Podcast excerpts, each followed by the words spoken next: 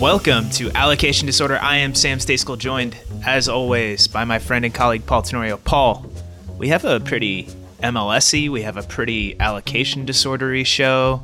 We have some kind of like, we have, should we call it like a set piece? Yeah.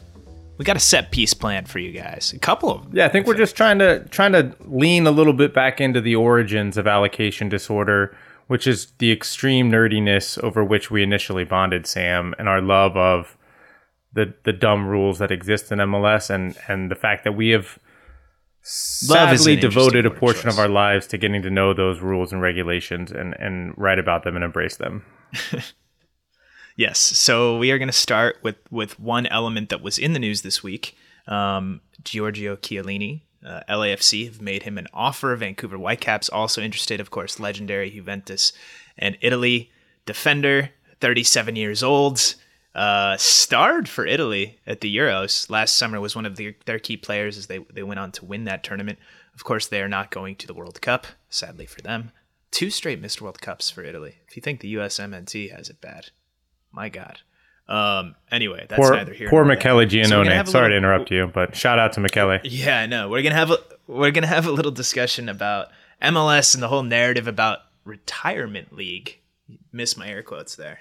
There they are. Um, and whether or not that's actually accurate or not. Um, and then we're gonna have kind of a little back and forth debate, rat-a-tat-tat, for three like most influential, most impactful uh, signings in M L S history, but like not in the traditional Three of our favorite sense. Impactful signings. There we go. We're going to put our spin on it. So, so fun show planned for you guys today. Let's start with Chiellini, Paul. Uh, we reported earlier this week with Felipe Cardenas that, that L A F C have made him an offer. He is set to leave Juventus at the end of the current season, which is just in a couple of weeks over in Italy. Um, It wouldn't be a D P deal if he's if he's with L A F C. It would be a TAM player, so that's interesting. I think if Vancouver get him, and, and they are apparent, they are interested, according to what I've been told and what Felipe has been told, they would need to get his discovery rights from L A F C before they could sign him. But I think if they get him, maybe that contract would be a D P contract. That would not that would not be surprising at all to me. Um, so the terms could be a little bit different there. So we'll see how that shakes out. But a lot of the comments that I saw on our article on Twitter, we're kind of like, oh, M L S retirement league. How's this gonna guy guy gonna be able to keep up? And it doesn't even make sense for for M L S for for L A F C at this point. Um, and so, Paul, I mean, what what do you make of that reaction? First, on a granular level for L A F C, and and does that move make sense for them as a club? And then, kind of on a global M L S, you know, retirement league level. And whether or well, not on a granular level, I think it makes plenty of sense, you know, especially if it's a TAM deal. You don't have to worry if it's not a D P contract that it's going to be taking up a, a coveted slot for you. And TAM and GAM is more prevalent in the league in general and is going to become even more so over the next two seasons with the new C B A. So I understand what they're doing. They're trying to bring in a veteran presence to help organize them defensively. And Um, you know, what it reminds me of, Sam, is actually this this is a deep cut here, but one I'm, I think you're pretty familiar with. But it, it kind of reminds me of when the Chicago Fire signed Arne Friedrich. Ooh, and, okay. and having Arne in the back line essentially turned Austin Berry into M L S Rookie of the Year. That and a very slick marketing campaign, if I remember yeah, correctly. Yeah, and and was, was Austin Berry, um, you know, did he become a regular M L S pro? No, he went down to the U S L level and... And I think that shows the impact of having a really smart veteran center back next to a younger M L S player. And L A F C has a young center back who they would pair with Chiellini. And I so Mamadou on that Fall. level, I think it makes sense to, yeah, Mamadou Fall, to, to have that pairing together. Um, but I also think Arne Friedrich's impact shows that a good veteran center back can still be useful. And you know, going, pulling back to the idea of retirement league, the, the notion of retirement league at this point, in my opinion, is about insecurity for M L S fans and for people who don't know M L S at all. If you look at the statistics, it's simply not true. There aren't a ton of signings of players of this age and older over the last five, six, seven years. And in every league around the world, teams sign veteran players. And that's just a part. You, you sign older players just as much as you sign younger players across an entire league. So you have to get rid of that insecurity and just recognize that it's okay to occasionally sign a thirty-six or thirty-seven year old. Or a thirty-three, thirty-four year old for that matter. Right. Um, sure. are, are, are they calling you right now? Is, is somebody. Yeah, sorry, I forgot I put my that, ringer on. Was that Chiellini?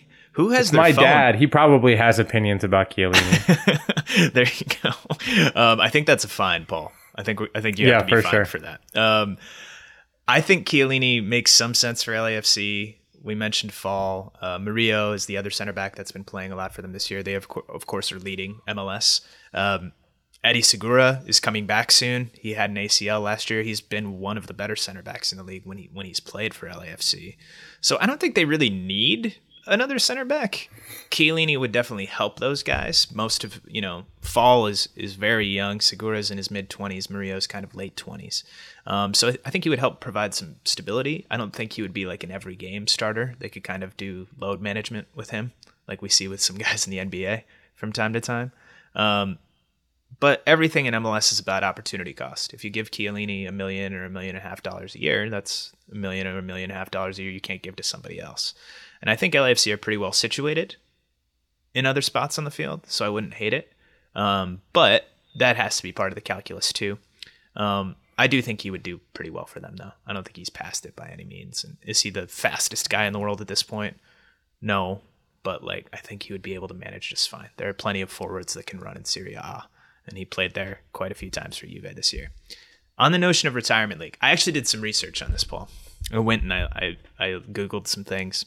Um, and the, the big retirement league signings that we think of, most of them have been pretty good in M L S. I think there's a perception that these guys come here and they're out to lunch and they're not trying and they don't give a crap and they're not good.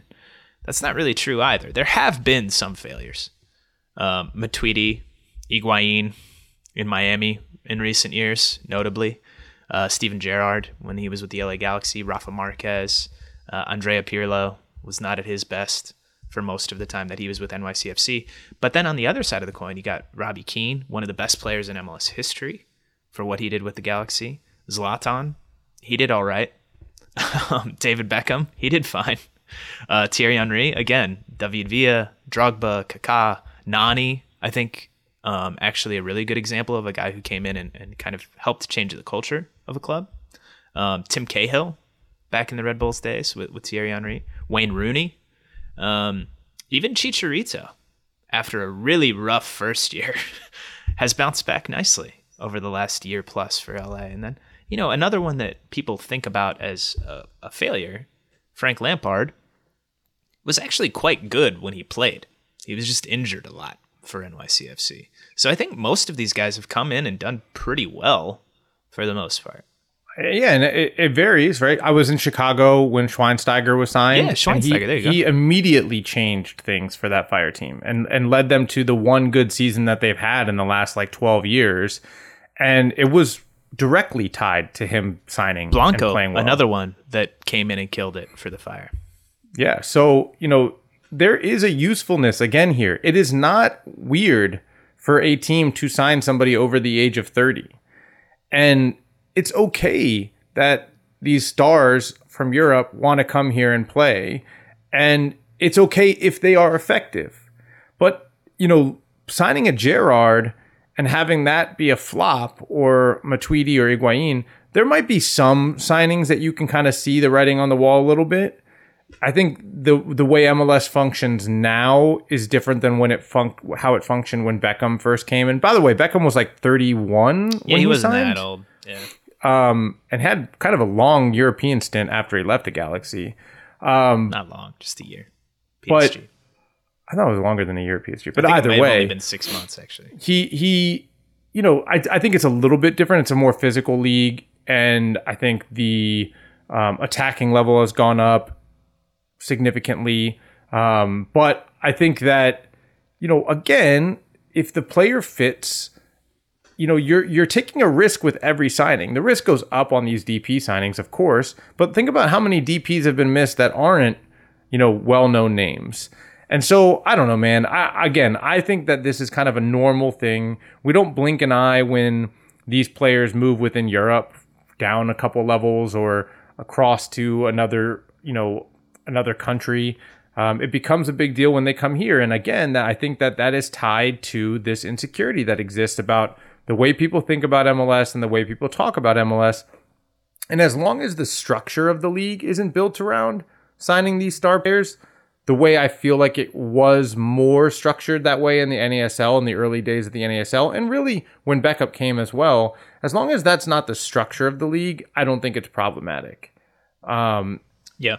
That's my opinion. I would agree with that. And I think it adds some variety, right? And I think there are enough models, there are enough different things around M L S at this stage that it works fine. I think you mentioned even when Beckham came, right? Those were the marketable guys. It was Beckham, it was Henry, and they didn't come. They weren't ancient or anything like that. I think they were both thirty-one, as a matter of fact, when they signed with M L S. But it was very clear that this was like the last stop for them. Um, that's not really the case with some of these guys anymore. Um, although it is the case for some, right?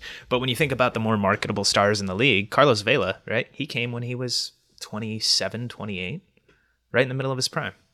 Um, so that's a yeah. big, big Jovinko. Jovinko was a good example of that, yeah. of going out and finding a player that was in their prime and being willing to sign them.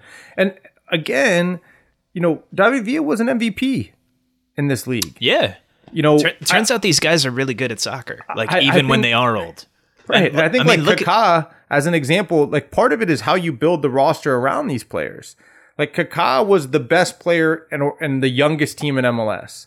So you have an, a player who's known for his vision and his passing and playmaking, and he's looking to play balls into spaces where no one else is running. And so you've taken away some of the effectiveness of Kaká by not kind of building the right structure of high-quality players around him. And I think that's where the difference is with like a Nani or a David Villa.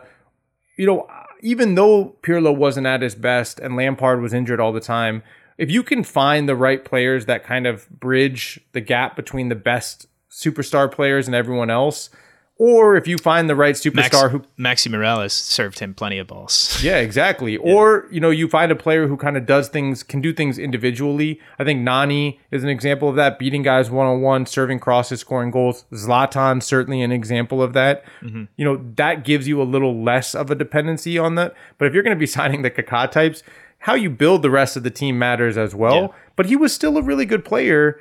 You know, his legs, you could see the impact. Again, I was in Orlando for Kaká's first year, and so I saw him up close a lot. And I would never have said, like, oh, like, what a bad signing. Kaká's, you know, Pat, he was still had so much quality. And, like, I, the best example of that probably was watching him in the M L S All-Star game where he was surrounded by good players and was, like, the best player on the field yeah, in that All-Star Tottenham, game. Right? Against Tottenham, yeah. yeah. Yeah, out in Denver. I do want to spend a little time on Zlatan here. Um You know, speaking of guys who weren't necessarily surrounded by a ton of excellence during their time in M L S, I think he would fall into that category. Some could make the argument that, you know, he single-handedly staved off uh, like complete disasters for the L A Galaxy, um, finishing like bottom, bottom of the table as opposed to being on the playoff bubble when he was there. But, you know, when you think about a retirement league, he's gone back. He went back to A C Milan, of course, after he left L A following the twenty nineteen season. And he has, let me see here, twenty-three. He has thirty-three goals and ten assists in fifty-nine games in Serie A since he went back. Like, obviously, the guy still had it. Um, he's he put up insane numbers in M L S, but those are still pretty insane numbers that he's putting up for now a team that's right there at the top of the table in a title race with, with Inter Milan heading into the last couple of weeks of the season in Italy. So yeah, I, I don't know. I think, Paul, we do plenty of bagging on M L S and some of the structures, but the notion that guys can come here and just dominate without trying, I think is false. And I think it's been proven false over the years. So Chiellini, beware. It's not a vacation. You can't just hang out at Alessandro Del Piero's restaurant in L A and expect to succeed. The number of times I've tried, every time I go to L A for any assignment, I try to get Del Piero to agree to an interview with me at his restaurant in L A. And they always say, yes, yes, we'll do it. And then I get to L A and they just totally ghost me. So Del Piero, Chiellini, if you're listening, I will meet you what, at Del What are you going to interview him about? Like the menu? Why are you in L A? What's your life about? What are you doing? He plays.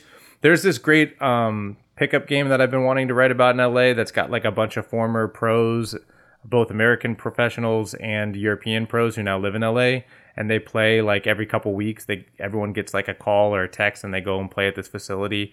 And I wanted to write about that. And Del Piero goes to that game. So there, I don't know. We'll see. You just that's, you that's just like wanted my, to play in that game. That's what you wanted to do.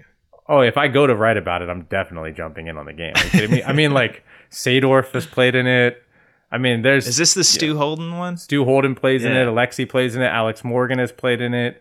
Um, a lot of yeah. If you're an L A area former player, I mean, you're on the text chain, and and yeah, certainly if, if I went cool, to write about it, I anyway. was gonna jump in there. Yeah. All right. um, all right. Well, M L S, we've decided not a retirement league. Um, there you go. Final verdict. Um, we'll see if Chiellini can be Arne Friedrich. We'll see.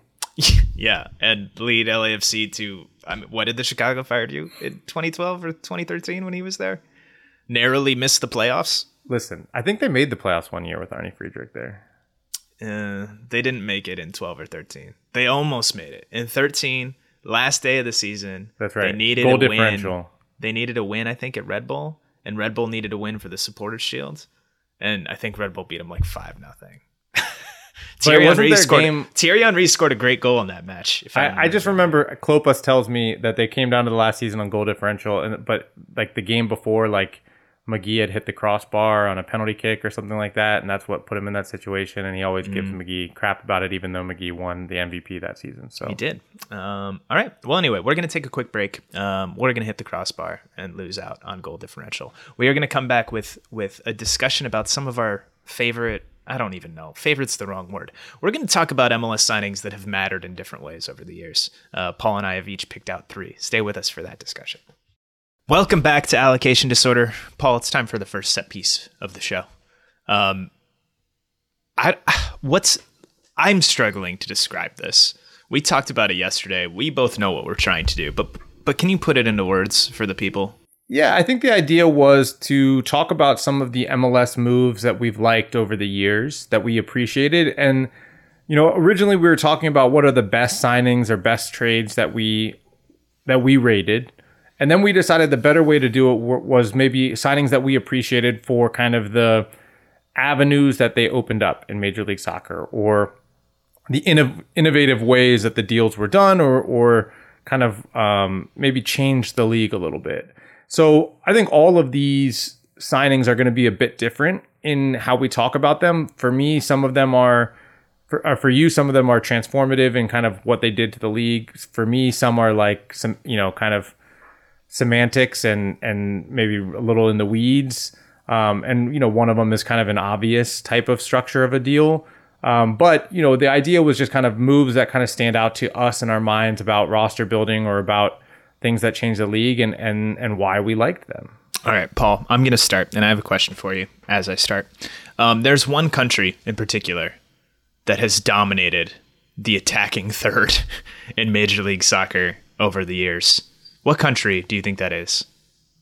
Argentina. It is. You're correct. Good work, Paul. Way to go. Gold star for you today. You still still have to pay that fine for that phone call earlier, but you're slowly redeeming yourself. Can't believe yourself. I had my ringer on. And there, so, you know, we think about Argentina and we think about Argentines in M L S. You think about Diego Valeri, Javi Morales, Nacho Piatti, Sebastian Blanco, currently Zelarayan, Reynoso, Driussi, uh, Maxi Morales, uh, Federico Higuain from the past. All these guys, best eleven type, M V P type, um, hugely, hugely impactful. A lot of them M L S Cup winners, um, some of the best players in league history. And there was one that, in my opinion, kind of really started it off. There was Christian Gomez in D C United from two thousand four to two thousand seven. Um, kind of D C's last good era, if you want to think about it like that. They traded him, and then they started missing the playoffs almost immediately. Uh, but for me, the one that really kicked this off was Guillermo Barros Schelotto with the Columbus Crew. And basically, since he arrived in Columbus in two thousand seven... there's kind of been an uninterrupted line of Argentines coming through the league all over the place, mostly mostly as number tens, um, some guys on the wing, uh, and, and dominating. And Schelotto absolutely dominated, led the Crew to M L S Cup and Supporters' Shield uh, during his time in Columbus under Ziggy Schmid. um, was a high profile guy when he came in, a little bit on the older side, but huge profile in Argentina. Um, obviously, people that are newer to M L S remember him for his coaching stint with the L A Galaxy, which didn't go great. Uh, but he was an incredible player in his day. And really since then, like I said, uninterrupted line of guys coming from Argentina and coming from like a select clubs in Argentina as well. Lanús in particular, uh, where Guillermo Barros Schelotto also coached. um, so kind of a, I, that, that one for me opened up that pipeline in a really serious way. Um, there have always been Latin American attackers in this league, but that one kind of like, okay, M L S is in Argentina in a real way. And that to me is the starting point of that. So that's, that's my first choice. What do you, what do you make of it? Yeah. I mean, I think it's been a really important transformative thing for the league. You know, when you think about the players that came after Schelotto, especially, and, and the way that they changed the league, um, the way that they changed. And, and what's funny is the price point back then was way different. Yeah. Um, well, it had Sam, to be. What was the price point at, at R S L when they um, when they signed uh, Javi Morales? Javi Morales. I mean, it's got to be. Yeah, when know. he came in in two thousand seven, I can't imagine that he was making more than two hundred fifty thousand dollars a year. And, and, I don't, and yeah, he changed I don't know them. if there was a transfer fee. It took him a couple of years to really kick into gear in Salt yeah. Lake. But yeah, he changed them. And I remember, you know, I was talking to somebody about this the other week. At M L S Cup, I think in twenty thirteen, or maybe it was the twenty eleven Champions League final. That's what it was. Uh, he was a designated player. I think he was the lowest paid designated player in M L S out of like roughly forty, um, under three hundred fifty thousand. Slightly different world that we live in today. um, but yeah, it, much different price point compared to, you know, the most recent Argentine import, Thiago Almada, sixteen million dollars transfer fee for Atlanta United this past right. winter. Well, and that and that's what stands out to me is just kind of when you look at the line of players, like you, to your point, Sam, there's been all of these different players from Argentina who have had a big impact in Major League Soccer. Um, and, and of course, that's changed the price point and it's changed the dynamics for M L S teams when they go scout in Argentina. It's a bit harder to, to find players of value um, because the, the fees get, I think, inflated pretty quickly. Well, yeah, and the profile of player is different too. Yeah, for sure, that they're shopping for, yeah. certainly. But I, I, I do think that... Um, You know, those those have been important players in, in changing the perception of the league too in South America.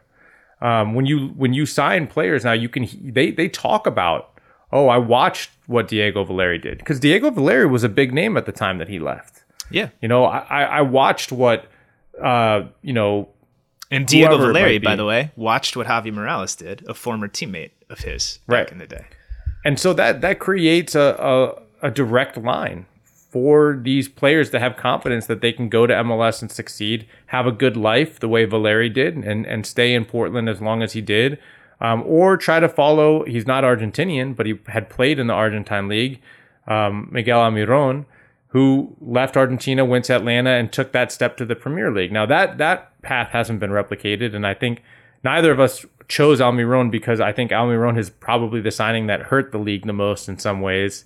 Um, which maybe could be a totally different well, segment. Let's, all right, well, let's stay here for a second, because I yeah. didn't choose him because I thought it was too obvious. But Almirón, obviously incredible player, huge transfer fee when he went to Newcastle United. In in many ways, is the absolute ideal in terms of what you're looking for from a young designated player signing, or even a U twenty-two signing if you're getting that person on the, the older edge of that spectrum. Um, but Paul, why why do you say it was almost a bad thing? This is a guy who's briefly, right? He only had two years in M L S, but had one of the best two-year runs of anybody in league history. I don't. I don't think kind of a bad thing. I think it was a bad thing. Period. I mean, this this guy was, you know, it's like if you bought a lottery ticket, like a scratch off, and you won a hundred thousand dollars, and you were like, I'm just going to keep buying that lottery ticket because that's the way to win a hundred thousand dollars or to make a hundred thousand dollars. Like, Almirón is the best signing that's ever happened in this league, in my opinion, and it's not going to happen again, or it's it's going to be very difficult to replicate. And I think a lot of M L S teams saw the success of, of Almirón. I think M L S H Q saw the success of Almirón and said, that's what we have to do. We need more Almiróns. And they're right, but Almirón is a special player. He's and an outlier. He's an outlier, and to try to replicate that signing is... it's it's crazy. Well, I don't think it's crazy to try to replicate it. No, but you That's have to understand. You got you got to shoot for that. Yes and no. I mean, you have to understand that. First of all, he was signed for eight and a half million dollars. So he wasn't even one of these like crazy through the moon, but at the time, I mean, at the time that was that's one a of the significant, right? History. So yeah. you're already you're already in this this place where you're you're signing a player who's been successful in two different countries. You're paying a, a good amount of money for him, and then he came in and he hit. I mean, like he just kind of accelerated in his development over those two years. The right system of play, the right coach coaching him, the right striker playing with him, who, by the way, in my opinion, is maybe one of the top ten best signings in M L S history in Joseph Martinez for what he was bought for and what he ended up producing for Atlanta United. So you have two of the best signings in league history happening on the same team at the same time. And I just think that the expectations got skewed. And and the, the belief that th- that this was replicable in any sort of anything approaching a regular rate, I, I think kind of took over some of the thinking in the league. And it, it informed to, I think it, in my opinion, it just, it changed kind of what the expectation was for every player who got signed after Almiron. Yeah. And that was where the problem started. I do is, wonder, though, I do wonder if, if how much changed expectations at clubs and at the league and how much changed expectations for people like you and me and yeah. other members of the media and fans. For right? fans, especially. I think and, that's and, the biggest impact was fans. But I yeah. do think that the league felt like, okay, this is the right path. And I, I don't disagree that going and trying to find younger players or in your prime players is smarter. But by the way, Almiron wouldn't have been a U twenty-two initiative player. Probably no. the best and most important signing in league history wouldn't have qualified as U twenty-two. I don't but think that's, in that's age fine. or that's money. Fine, though. But but my thing is like, why are we creating? Uh, anyways, uh, you know how I feel about Young Money. I just think it's restrictive for no reason, and it increases the risk level for no reason, and it's going to make it harder for teams to find successful players and be committed to player. De- they're they're going to have to do something that they've not shown that they're capable of doing yet, which is develop players from a young age, yeah. um, foreign players. But, you know, I just think in that it, he just changed the perception of what people expected anytime you signed a player from South America. And that's actually been true in Atlanta, too. I was going to say, I think the change has happened more in Atlanta than anywhere else. I mean, because they've continued to sign people and he's they've actually had to replace Almiron, right? You're actually yeah. actively replacing that player. And so the expectations were huge on Barco, who was super young. And, you know, I thought certainly didn't live up to his expectation for the price point and what people, the hype around him, but I thought was a good M L S player and has Even been P T very Martinez. good. Has very good. And then Pithi is the big one where, you know, I got that one the most wrong I've ever been about a player. South American Player of the Year came here and was a disaster. Um, disaster is you know, harsh. He was, he was. If you're going to call Barco a good M L S player, you can't call P T Martinez a disaster. Pithi was more of a disaster in my mind than Barco. Fair enough, but but either way, there's a wide gap between good and disaster. I just wonder when. I mean, how long will it take before we see the next Miguel Almiron? Like, I think it's going to be a while still. Probably. Um, I mean, that that's a because, rare kind of signing. I mean, think about even like Rui Diaz or Lodero, who are elite, elite, elite, elite M L S players. They're still different than Almiron. I mean, Ro- Diego Rossi, sort of in that camp. Not not to quite to that level, right? But like a guy that there will well be more. And, and there will be on. more Diego Rossi's. Yeah, I think Ta- there will Talis Magno maybe some potential for this. Um, super young, so he's got some ways to ways to go. And still. Like twice the price, right? I mean, no, all of those things. I think he was. In. I think he was eight million as well. Okay. Well, there um. You go. Anyway, Paul, Miguel Almiron's not even on either of our lists. Yeah, he's not on our list. Um, who who you got here? Who you starting well, with? This this kind of keeps it on a theme. I'll start with kind of uh, what I think is, you know, people listening to this who actually work in the business um, will laugh and be like, "Yeah, thanks, Captain Obvious." But I really I picked the Artur and Milton Valenzuela signings from Columbus in back to back years. Um, Artur came first. Wait, he was twenty. You picked two signings for one well, choice. I, I picked Artur because he came first, but I, I think there's a little bit of a difference in that Artur was twenty-four and Valenzuela was twenty. So, it, you know, th- those both four years matter initially, but both came on loan. And that's, that's where I want to stay is that both of these players came on loan with an option to buy. Both of those options to buy were not crazy, um, about a million to a million and a half for those players. And I thought it was a really smart strategy from a Columbus budget team. At the time, it's not the same budget as the current iteration of Columbus with its current owners. But under Precourt at the time, they weren't spending a lot of money. Greg Berhalter was the it's coach before, and technical before director. Before they were V I P, yeah. And this was a lower risk way to sign a player, and the market that they were shopping for was different. And I think when you look across M L S, you can find good pros at this price point and in this strategy. And no surprise, the team that's kind of taken advantage of this route more than any other, or ha- has used this strategy more than any other, is Orlando City.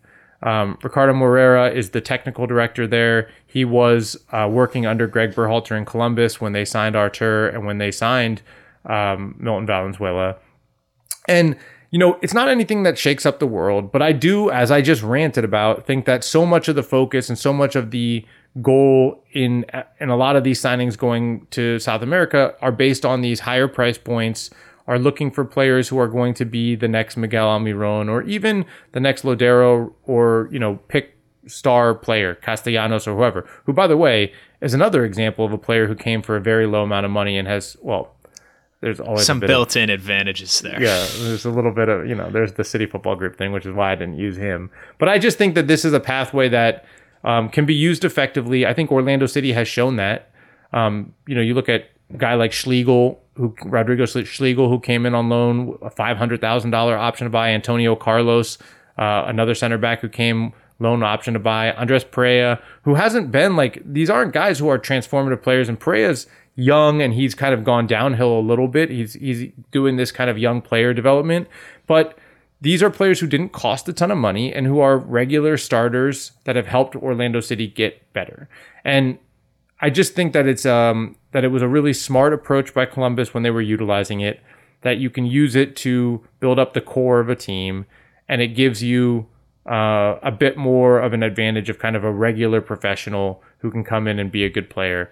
I like the strategy. I think it can be used more in M L S, but it is it takes two to tango. It's hard to get players on free loans or on cheaper loans um, with lower options to buy. That's where the work comes in and the scouting comes in.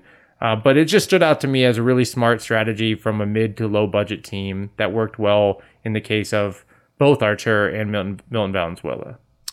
Fair enough. I, I kind of like it. I'm, I'm trying to think of, of guys who came on in a similar way prior to Artur Valenzuela. Did Juninho come on loan to the Galaxy initially? I think he did. Yeah, he might have been. I mean, I think it's a. I think it was a little bit more regular, you know, yeah. prior to twenty fifteen. And I think as the more money has come into the system, the, the focus has shifted to be. Well, there's like, less of a need to to yeah, go budget. Well, let's like go that. look for yeah. transfers. Let's go look for young money signings. Let's go look for D Ps. Or let, even let's go look for T A M players. You can and, shop in and a different store. Yeah, you've missed a little bit of the focus. And I actually think that this could be a smart strategy for teams that are trying to use young money, who maybe don't have as big of a budget or want to try to lower the risk a little bit, is to look for these deals that are loans with options to buy, to go to countries maybe that aren't shopped in as much, um, and try to mitigate some of that risk. But again, it's not easy. It's not easy, and it's especially not easy as a Major League Soccer club in today's world, because so much money is being spent by so many of these teams that these conversations are, are growing more difficult for teams to have in South America um, when you're looking for budget players, frankly. Well, I think I think South America is sort of getting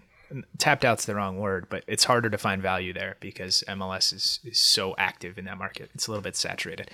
So I do wonder where teams are going to turn next to find value. And to me, the obvious answer there is Africa.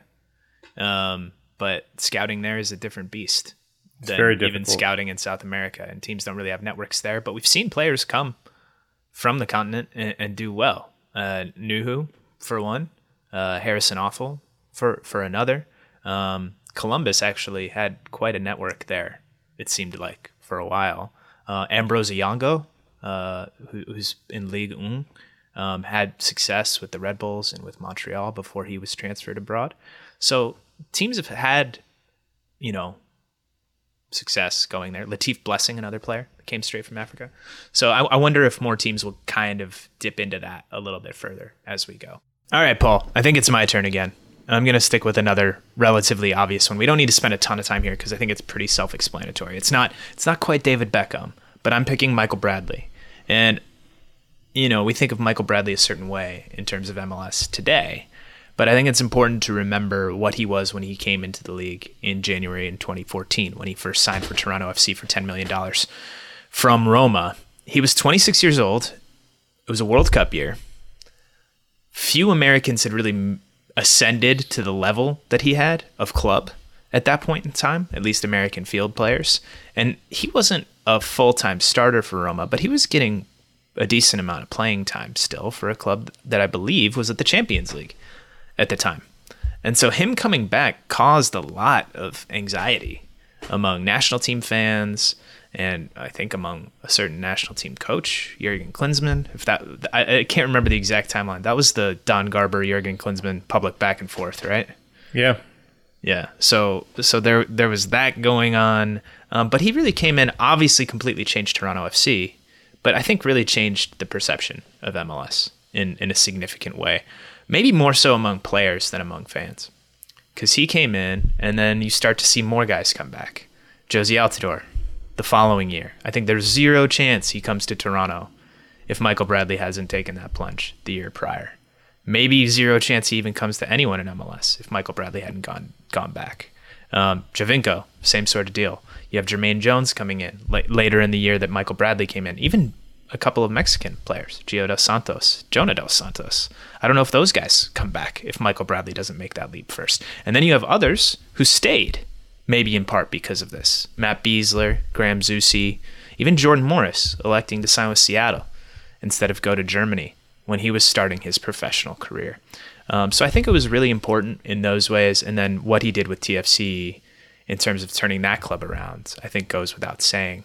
So I think a really important move and, and different than Clint Dempsey, who had come six months before in the summer of twenty thirteen, just because of where they were in their careers um, and, and their timelines and how old they were. Bradley was a lot younger than Dempsey when Dempsey came from Tottenham to the Sounders. So so that's my second one. Yeah, I mean, it makes a lot of sense. And I think it still highlights to me what people don't realize is the the incredible value that exists to the national team program of the existence of Major League Soccer, the critical role it plays in the success of the national team, the growth of the national team to the point that we see it now with these young players competing in Europe. There has to be an acknowledgement of Major League Soccer's role in that. And the bigger role is in developing the players, in homegrown players that have come through academies. Maybe some of them didn't even sign with M L S teams. Weston McKennie, Brendan Aronson, Chris Richards, Tyler Adams. These are all players who started with M L S teams and M L S academies. Giovanni Reyna with N Y C F C. Um, you can continue to go down the list. And it speaks to the value of Major League Soccer to the national team. And Michael Bradley, the big fear when Bradley came back was that too many players were going to stay in Major League Soccer. But I, I think you're right in that it um, it validated to a lot of people that M L S does have value, does ha- it, it is a place where you can play and be successful and build yourself a career. For Michael Bradley, it was different than it is for all of the younger players I just mentioned. But, Not you know... different. I do think it did create a, uh, it did help to start to change the perception around Major League Soccer. And I think it also changed the way teams thought about players that they could go after. You know, that Toronto team, that Toronto front office at that point in time went after three players that were still in their primes. Two of them were American, Michael Bradley and Jose Altidore, and the other was Sebastian Giovinco. Well, and I mean, before that, they went after Jermaine Defoe, not quite in his prime probably, but tail end. Right. Uh, and Gilberto uh, at the same time they signed Michael Bradley in the uh, the bloody big deal, of course. Yeah. And and I think it I think that that helped to shift things with Major League Soccer as well. That helped to signal to teams that what we just talked about, the players that you're going after don't need to be thirty-two, thirty-three, thirty-four. Yeah. They don't need to be where Clint Dempsey was at that point in his career. You can shoot for other players. Um, Toronto's strategy was to overpay for them salary-wise, but I don't think they, they had would to. They had to at that point. Yeah, and I don't think they would regret it. They won an M L S oh. Cup. They were one of the best teams in M L S history. And Michael Bradley took Toronto F C. That those three signings took Toronto F C from being the laughingstock of Major League Soccer to one of the best teams and franchises in Major League Soccer. Yeah. And that money was worth it based on that alone. So yeah. I, I agree with you, Sam, in that signing. Um, all right, I'll go to my next one. Um, and I'm going to go with the Dom Dwyer trade. Uh, Dom Dwyer oh. was traded from Sporting Kansas City. This is Orlando heavy. This show. To Orlando City. You're talking a lot about your. This hometown. one had this one played an important role though, an important role in Major League Soccer. one point six million dollars. The market still hasn't caught up to this Dom oh. Dwyer trade. I guess Paul wait, Arriola, wait, Paul Arriola yeah. caught up to this Dom Dwyer trade. Um, but why was it important, Sam? For two reasons, I think. Tell me, please. The the first is that this deal was structured over multiple years. Um, that's something that wasn't done with a regular occurrence. Now, now Dax McCarty had just been traded to the Chicago Fire um, for, for four hundred thousand dollars. That was yeah. spread over two years. Just a so quarter. This deal, not only did it spread over two years, but the incentives that were tied into the deal actually spilled into a third year, which had never been done. And only recently was done again with the Paul Arriola deal, because M L S requires that you actually have the money, prove that you're going to have that amount of money for you to be able to trade it. Dallas obviously can show that they'll have the money because of all the money that they've made, all the allocation money they've earned from selling players. Um, that certainly aided that deal. But it was important because that that structure, the way the deal was put together, changed the possibility of trades in Major League Soccer. It changed the amount of money that you could spend, changed how much that money hurt you in one year in these trades. And you know, as I read back my story, which four forty-two kindly took off of the internet, and I thankfully have in my Word document here of, of kind of how this trade was was. You got the about. original draft? I have the original wow, draft we should, here. We should auction off like a signed copy or something. Um, you know, what what's interesting is that essentially this also kind of ushered in that belief of, okay, you have a player in Dom Dwyer who you could maybe sell to an English championship side for two million dollars. But you, out of that two million dollars, you're only going to get, at the time, like seven hundred fifty thousand dollars in allocation money. And for Sporting Kansas City, it, it mattered more to get the allocation money. And so to do a trade for one point six million dollars brought them one point six million dollars in allocation, T A M and G A M.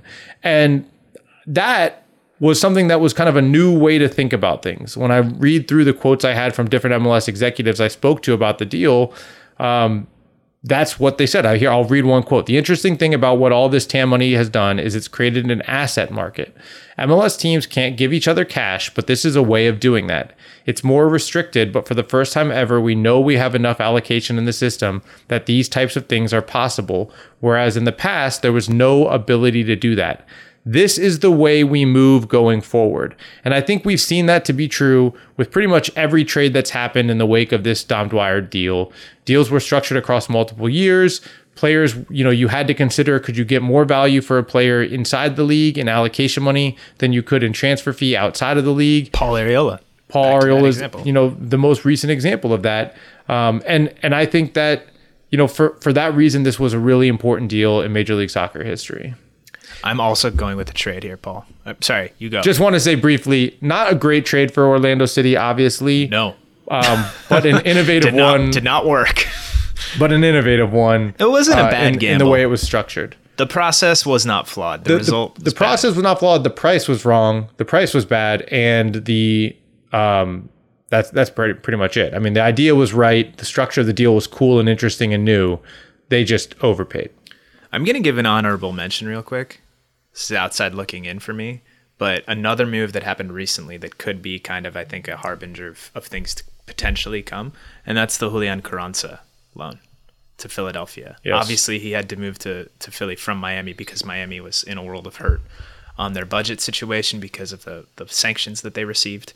Um, but he's done well with the union uh, and in a way that he, he has not performed or did not perform for Miami. Um, and so, I don't know. I'm curious to see if we, we see more loans between M L S teams going forward as we maybe inch closer to a full-on regular transfer market between M L S teams, um, which, as we as we found out in our survey, is something that literally everyone we spoke to was fully in favor of, vociferously in favor of. So maybe we'll get there one day, but maybe more interleague loans under the current rules are our next step in that. Paul, my next choice is also a trade, and I think a trade that also, much like Dwyer, kind of ushered in the start of a new era, and that's Kellen Acosta to Colorado. Uh, he moved from Dallas to the Rapids in the middle of twenty eighteen for uh, a pittance, really. He was traded for Dominic Baggio and an international spot and a first-round pick swap. Uh, Colorado also got a second-round pick. They turned those picks into Andre Shinyashiki and Clint Irwin. The Rapids did, so they got good value out of those as well.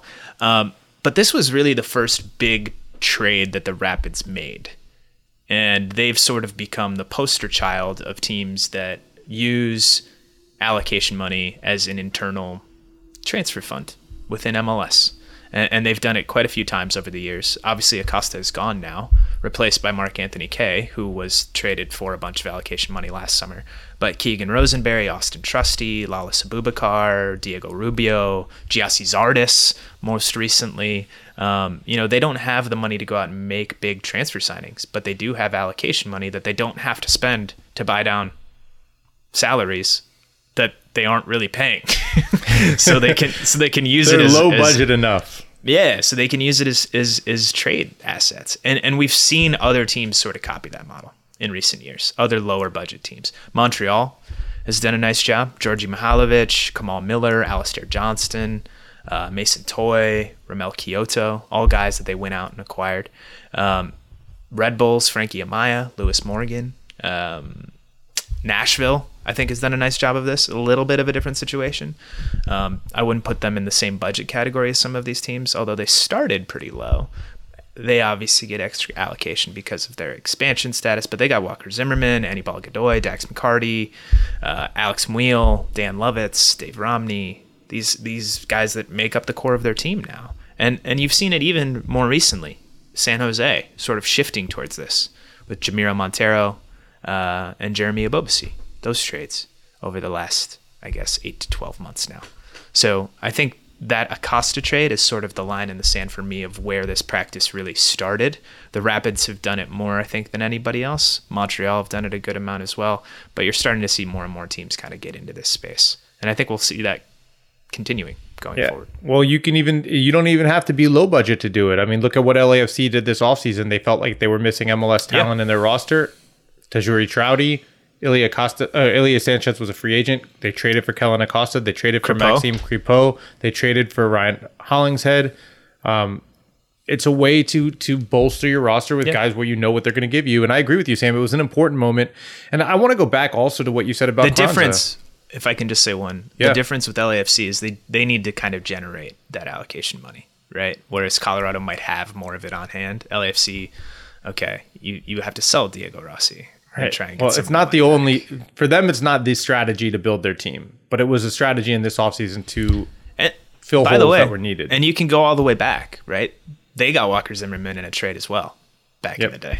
So. And if you if you look at it, I mean, there have been different teams that are lower budget that find value in these areas in M L S that other teams aren't looking at. I think back to the D C United team that finished worst in the league and one of the worst teams in league history. And Dave Casper... A lot of value on that team. Went, went full in to the reentry draft the next year. He signed Bobby Boswell. He signed a couple other people in the reentry draft. Usually there's only one or two guys taken. I think they took like three or four or five guys in the reentry draft that year. And really? Yeah, and they jumped up this. significantly in the standings that next year. And and it wasn't a sustainable way to build a roster. They knew that some of those guys were older veterans who were only going to be able to give them one or two years, but it was a quick way and a cheaper way to quickly turn over a roster when you don't yeah. have a huge budget from your ownership group. And and I think Colorado's kind of leveled up on that. And I would also say that they've done that. It's not just... Um, oh, let's use our G A M to trade. They've they've pushed heavily into analytics. Fran Taylor is the assistant G M there. His his history is with StatDNA, which was a company that he helped to start that was eventually bought by Arsenal and was the analytics department for Arsenal for a long time. Obviously, the owners of Arsenal are the same owners of Colorado Rapids. Um, and so this is this is something where they're looking for value through analytics of players who are undervalued in the league, where that can really help them in certain areas. And then they they target those players and they go and trade for them within the league. It's it's been a really and, and so if you're going to be if San Jose is going to push into that space, you know, more aggressively, or Montreal or whoever, you know, the, they're also requires some investment on the back end with the analytics department. Um, just oh. worth noting. Yeah. Sam, Can't I thought hurt. about the Kwanzaa trade, and you know, I thought about even something like Sebastian Berhalter getting traded or getting loaned out loaned, as a homegrown yeah. player. And I thought like that would be, to me, it's like an area that I think would be really good for teams that are building um, and need to fill holes just for a year to, to kind of find bridge players. But the hard part is that is that there are teams, I think there's still a lot of teams that are scared of loaning players, because in M L S, you have to have an option to buy on a loan. And so there are a lot of teams that are still really scared of losing a player to another team in M L S, especially yeah. a homegrown player. So if you're player. a big, if you're a big team that maybe doesn't have space for a homegrown that hasn't played a game yet, you don't want to loan him and lose him for...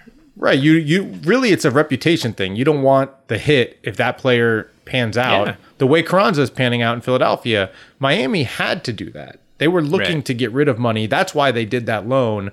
But I do think that it was incredibly smart by Philadelphia to kind of take advantage of that, to look mm-hmm. for that deal. Um, and I do think it would be something that would be more beneficial. And, you know, teams are just going to have to understand that that's a risk that you take on. Um, but there there can be value there if the if the sell price is right. And that, that that's the hard part at M L S, is because it's limited allocation money, those those sell on, those buy options are a little bit too low. Yeah. Um, for what the what the teams are looking for. Okay, I'll finish up my list, and it's a recent one, and it's Albert Rusnak to Seattle Sounders, the first designated player to sign as a free agent. And it's no surprise to me that Seattle was the first team to do it. I think that there was, surprisingly, I had Albert Rusnak as my number one free agent um, on my free agency list when when the when I first got a hold of the list from the M L S P A. And when I called people around the league the day before the list was published or the day the list was published, the attitude about Rusnak and about some of the other D Ps, Blanco was available, was, oh, like, they're not going to sign with somebody else, you know, like, or eh, I don't know if they're really worth a D- DP spot. Like, they're not like a, you know, Rusnak is good, but he's not like a real game changer. And in my mind, it was like, well, you know exactly what you're going to get from him. And if you're a team like a Colorado or uh, San Jose, and you're trying to save money, avoiding paying a transfer fee for a player you know can produce in Major League Soccer, it seems like a pretty good value play to me. Um, now, Seattle had a built-in advantage. They are a winning club, the, the winningest club in the league, and Rusnak wanted to go there partly for that, to go win trophies after playing at R S L for a while as being the star player, but kind of being a fringe playoff team every year. I'm not going to discount that. I know that that played a role for Rusnak. But I thought it was really smart that Seattle looked at it as an opportunity. Certainly, they had ties to Rusnak um, in their front office and in Craig their coaching Weibel, staff. Yeah. Craig Weibel and Freddie, uh, Freddie Juarez as well, as well that probably aided. But I just thought in general, people didn't recognize that or, or didn't really truly value how much that immediate pop could give you of somebody where you know what they're going to give you. Hmm. And... You know, credit to R S L, which went and made a real run at Blanco um, to try to lure Blanco away from Portland Timbers. But I, I think that we will see more teams kind of aggressively go after these D Ps that become free agents. And I just think that it is going to be the thing that eventually starts to open up that transfer market that we talked about. Because I think teams are yeah. going to start to say, hey, the you know, these free agents are examples of guys we kept in the league because another team valued them more than their, their previous team, and maybe they would have gone back to Europe. There are examples of this that we can get out ahead of by buying them within the league and keeping them instead of having them leave somewhere else. And, you know, I, I think that the move is not necessarily going to be transformative in free agency. I think by default, teams are going to sign D Ps in free agency. But I think recognizing the value of keeping guys like that in the league is going to help make the case for opening up a real transfer market within M L S. Interesting. So Rusnak to me is fascinating because I was actually having this discussion with a source yesterday, and we were t- Rusnak came up and, and he said to me, yeah, I mean, he's good and he's helped them, and he was probably their best player in the C C L final second leg and they won, and I'm not trying to discount that at all. It's like already worth it. But he's like, what, their fifth or sixth best player? And he's a D P. And they knew he would be their fifth or sixth best player when they signed him, right? If you want to say Rui Diaz, Ladero, Jao Paulo, of course, you can bump him off the list, I guess, now that he's out for the year. Um, and then depending where you put Morris and Roldan in that list. Um, so it's just kind of an interesting thing. To me, Rusnak makes a ton of sense for Seattle. But he's like a little bit of a luxury kind of player. In a way, a luxury kind of signing, I guess is a better way to put it. Yeah. Because it's it's it's a guy, to me, who thrives and is at his best when he's a connector, which is what he's playing in Seattle. um, and he makes others around him better, and he elevates the team. He's not going to be a guy that's necessarily making a high, high, high impact in the attacking end for a team like the Sounders, even like he did at R S L, where he was taking the set pieces and the penalty kicks. So I don't know. It's just kind of interesting because it's a D P spot. They don't need to make Roldan or Morris D Ps right in this moment, so you can afford to do it. Uh, João Paulo came off D P status, so again, you have the space to do it. Maybe they don't have the budget to go out and sign a guy for seven million dollars and make him a D P. So it makes a lot of sense for what Seattle did, and I think it was a perfect fit because of those reasons. But it is kind of interesting that you can afford to bring him in on a D P deal to be your fourth or fifth or sixth best guy. Um, I don't know. I don't know exactly where I'm going with this, Paul, but I don't think I, that makes it not an important signing or a good signing. And I think that that's not what, yeah, I no, agree. I, I mean, like, I think that what that person was saying, I guess, makes sense, but not really, because it, well, but it just, I think it illustrates sort of, okay, if you're a team that isn't as established as Seattle and isn't this rock solid and is looking for more of a spark in the attacking end, do you want to use that last D P spot, say you have two already, on a guy like Rusnak? Or do you want to go out and get somebody that it's not as certain what he's going to bring, but maybe the ceiling's a little bit higher? Yeah, but the question, it's more complicated than that, right? Because they they were signing Rusnak as a two two and a half million dollar investment per year in salary. That's it. That was the cost. And if you're going to go less than that, yeah, if you're going to go try to find a player who's going to give you a spark as an attacking player, if it's going to be the last D P, maybe that changes the math. But if you're Colorado or San Jose or Philadelphia, or just like Rusnak was at Salt Lake, a Salt Lake who doesn't have a huge budget, signing a player on a free transfer that's going to make around two million dollars yeah. a year. And it all depends. You, it all depends on the individual team, though. It depends Those on the teams market. You just rattled off. Where is he going to play in Philly? What midfield position is he going to play there? Where is he going to play in Colorado? Well, what midfield I'm, position I'm, is he going I'm to play using there? Rusnak as an example here and using low-budget teams. I'm not saying he's a fit for all of those teams I just rattled off. Right. But the point being that there are different types of teams that can that can sign a D P like that. And, and what you're buying is, one, risk reduction, because you know what he can do in M L S. Two, lower cost, because they're a free agent, so you don't have to pay a transfer fee. And that's a significant... Some, some D Ps get signed from abroad as free agents too. Sure. But it's, you know, but that factors in as well. You don't know what they're going to bring, right? That's where that knowing who they are in M L S.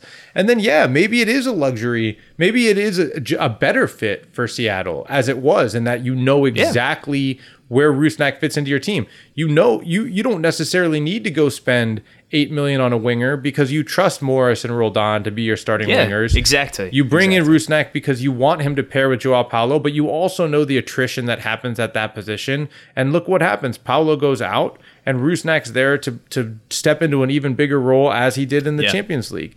And so it was, yeah, maybe he's, you could argue, the fourth or fifth best player. I don't know if I would rate Morris above him or not. You know, Roldan, certainly, I I think his value to the team is super high. But in that team, in that role, for what, you know, who knows what their budget was, but they were, we know that they were trying to win Champions League. And so mm-hmm. that it fit perfectly to what yeah. they were trying to do. And so I have no problem with that signing for those reasons. And I think it also shows the value of those types of players in M L S. And Rusnak is unique because he's a... Yeah, a, a link play, which is in M L S is a luxury in general. Yeah. But but I do think we're going to start to see, I mean, we were this close to seeing Carlos Vela hit free agency. Like, if he hadn't signed an extension with L A F C or agreed to an extension, you know, mm-hmm. how is that going to change? And and how do you value a player like Vela when you look at his injuries and stuff like that? I mean, we're going to start to see, because of the decrease in age and experience levels to, to be eligible for free agency, we're going to start to see bigger names. And, and I think we're going to see how teams value these players, why they value them that way. And and again, I think this, this is going to push the discussion about, hey, it's important to give M L S teams a chance to keep good players here in the league. And if you if this X team might not value that player enough to keep them, that doesn't mean the league shouldn't have a shot to keep them. And yeah. right now, there are a lot of players that they won't have a shot to trade for or keep because there's just not enough GAM that you can put on the table to make that worth it. And I think the best example of that right now is Miles Robinson. Atlanta United cannot pay him D P money. He's going to want D P money to match what Walker Zimmerman made, but he's going to have to be sold abroad because no M L S team can will trade he not enough be, G A M. Will he not be eligible for free agency when his contract expires? I don't believe so. I'd have to double check twenty now. He's twenty-five now. His first year in the league was seventeen, I think. I'd have to go look, but I'm pretty sure would have to. I don't think he'll hit M L S free agency. I thought it was like twenty-five and five, no? Anyway, Paul, we can figure that out during the break. We're going to talk more about Miles Robinson after the break and his unfortunate news, the injury that he suffered over the weekend and how that might affect the U S M N T and Atlanta moving forward. We'll keep the third segment short because that second one was long, but I enjoyed it. Hopefully you guys too. Stay with us. Allocation Disorder. This episode is brought to you by LinkedIn Jobs, who would like to remind you when you're hiring for your small business, you want to find quality professionals that are right for the role. You don't want to end up with Ryan, Graham, and Joe. Just kidding. Just kidding. Very much just kidding, because I was very fortunate to have the three of them all join the show, and I had existing relationships with all three of them that allowed me to know that they could handle the the the uh, the amount of work that would be required, that they could be diligent in their tasks and be very effective on mic, and they, all three of them are.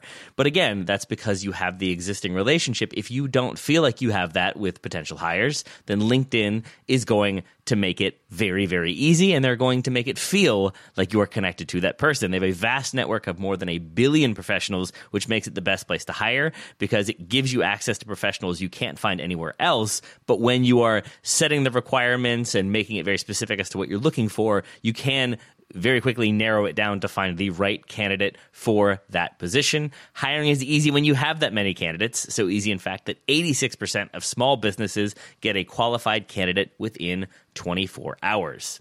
And LinkedIn is constantly finding ways to make the process easier. They even just launched a feature that helps you write job descriptions, making the process even easier and quicker. two point five million small businesses use LinkedIn for hiring, and you can too. Post your job for free at linkedin dot com slash T S S. That's linkedin dot com slash T S S to post your job for free.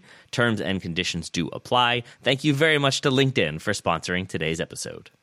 Welcome back to the final segment of this week's Allocation Disorder. Paul, we were just talking about Miles Robinson. Let's talk about him some more. He suffered a really brutal injury with Atlanta United over the weekend, ruptured Achilles, that will likely keep him out for the remainder of the calendar year, um, which, of course, includes the World Cup. Um, obviously, a brutal blow for the player, for Atlanta, and for the U S national team, because Miles Robinson had become an important part of that group, starting a number of games during qualifying, pairing pretty well with Walker Zimmerman throughout the octagonal. And now they're down one of their more experienced options at that position. Um, so, Paul, I mean, I think first the thoughts on the injury have to have to start with the player and how sad it is for him. Um, but going beyond that, I mean, what are your thoughts on this?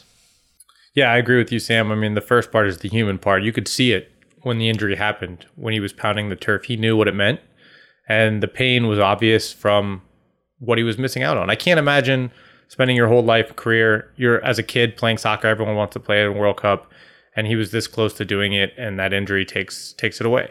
Um, so I feel just bad for him as a, as a person. Um, but obviously, it has a huge impact for, on multiple levels. It has a huge impact on the U S men's national team and what they do at that position, where I think that they were thinner than most people realized. Um, I think it has a major impact on Atlanta United, which has had a flurry of, of major injuries to their team and to three of their biggest leaders up the core of their roster. Brad Guzan, Miles Robinson, and Ozzy Alonso all two, out for the season. Two Achilles and an A C L there. Yeah, I mean, brutal, brutal, brutal for, for Atlanta. And it has a huge impact on Miles Robinson and his career. He's going, next year was going to be his final year of his contract. Um, the playing in a World Cup, going into the final year of your contract, had a chance to really boost his value significantly in the global market. So that's potentially millions of dollars that, that were left on, on the table at that point in time when the injury happened. But it changes the trajectory now of what the contract talks look like with Atlanta United. It changes the trajectory of what talks look like with teams abroad. Um, and it makes it a lot more difficult.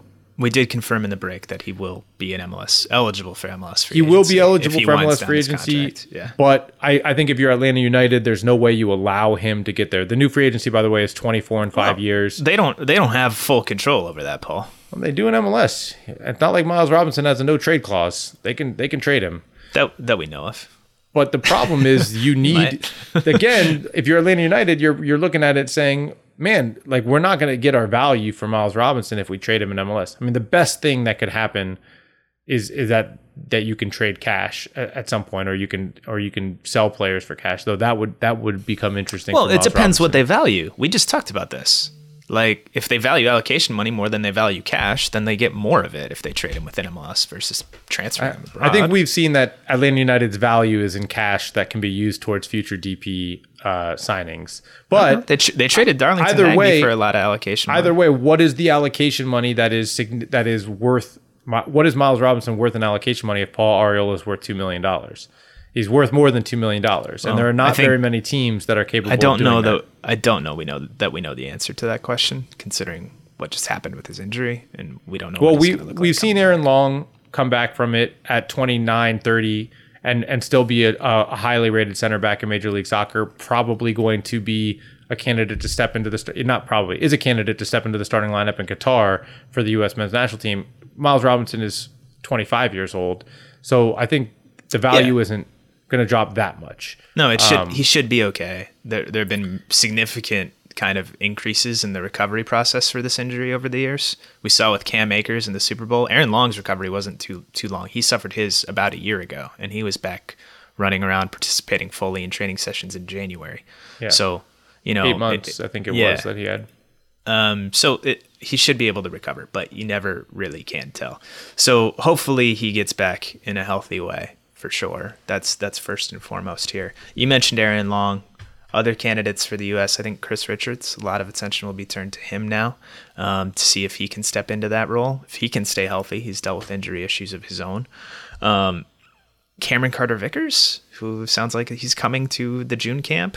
Um, maybe, maybe, maybe, maybe, maybe John Brooks, maybe Tim Ream, maybe Eric Palmer-Brown. Um, am I forgetting anybody here, Mark Paul? McKenzie. Mark and- McKenzie. Yeah. Yeah. I mean, yeah. look, I, I just wrote a story about this. I think what what stands out to me after writing the piece is that the, the most, there's probably three candidates that I'd feel okay about stepping into the starting lineup in Qatar. It's Long, Richards, and John Brooks. When you get beyond that, it gets, a, it, it, define, just that define alone. okay. Well, I, I I trust John Brooks to be able to defend players, considering his Bundesliga and World Cup experience. I don't love Brooks and Zimmerman as a pairing. I think it's, you know, you lose some athleticism and mobility. Both of those guys are slower. Um, I think where Miles Robinson and Zimmerman thrived was that Zimmerman has the pace and recovery ability, ability to operate in space. It Robinson. Comp- compl- or Miles Robinson. Richards is the same way. I think Richards and Zimmerman complement each other in the same way that Robinson and Zimmerman did. Um, but I, I trust Brooks. I, he has the experience. I trust Richards to a to a lesser degree based on experience, but to a higher degree based on his strengths and pairing them with Zimmerman. Also, Bundesliga player, has played against high level attacking players. And then Aaron Long, you know, for me, he's. To, in my opinion, the third option, but certainly he had been a favorite for Greg Berhalter, and he's played on the international stage a decent amount, played in a Gold Cup, you know, only played, I think, like thirty minutes in qualifying, um, so not a ton of experience at yeah. that level. Um, but when you look at Eric Palmer-Brown, you know, just just less experience overall. I'd like to see him continue to develop at Troyes. He's, he's played a lot there yeah, this year. Cameron Carter-Vickers had a very good year for Celtic, but when you talk to people at, you know, in Scotland who have watched him play, when you talk to scouts who have watched him throughout the season, you know, what they say is essentially Celtic held possession. Some of their games, they had eighty percent of possession. eighty percent. Uh, and they played so an incredibly really, high line. Really busy center back then. yeah, and but that what they said was he was very good defensively, especially defending in the box. But when they face teams like Rangers who pressed them high and the Celtic wants to play with the ball a little bit more, Cameron Carter-Vickers struggled. He struggled to pass out of pressure. He struggled with his touch. And those are things that are going to be on display a bit more on the international level. So I'm going to say I'm going to wait and see. I did speak to a scout who said that's true, and it separates Cameron Carter-Vickers from the highest level center backs and the, the center backs that, that we're going to see from a lot of the European countries and South American countries. But it doesn't separate him that much from yeah, I was gonna the say. U S center backs. Also, probably going to be doing a good deal of defending in the box, certainly yes. against England. So, you know, know, let's take it for what it's worth. That yeah. that Celtic, the fans look at Cameron Carter-Vickers as one of the players of the season. The coach mm-hmm. is looking for a center back to that can play on the ball a little bit more. Okay. So that kind of gives you an idea of where his strengths and weaknesses are. But I do think he's in the mix, firmly in the mix, at a center back position that frankly is is lacking a little bit.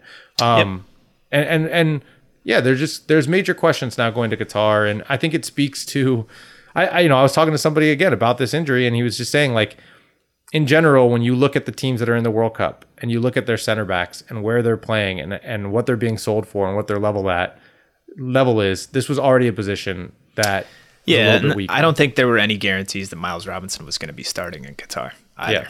for that matter. I think if Chris Richards grows how you want him to grow, I don't think Miles Robinson would have been starting in Qatar. So, yeah, I mean, it's definitely a blow. I'm not trying to minimize it, but like I agree with everything you just said about this. The, the position, basically. Yeah. So, yeah, there's, it's a trouble spot potentially for the U S, although those guys performed well in qualifying, albeit against significantly different opposition.